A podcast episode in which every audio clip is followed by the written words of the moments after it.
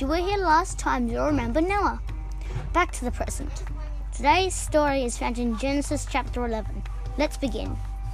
Soon after the flood, everyone built a tower to reach to heaven.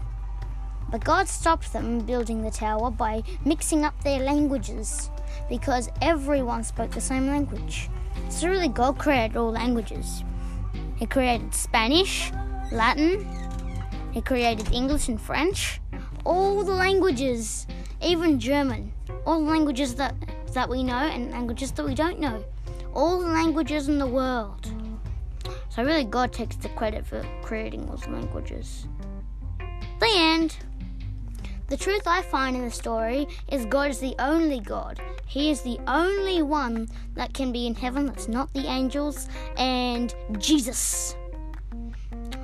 Oh, and this podcast is created on Anchor using an iPhone. So make your own podcast on Anchor. You don't need any special equipment.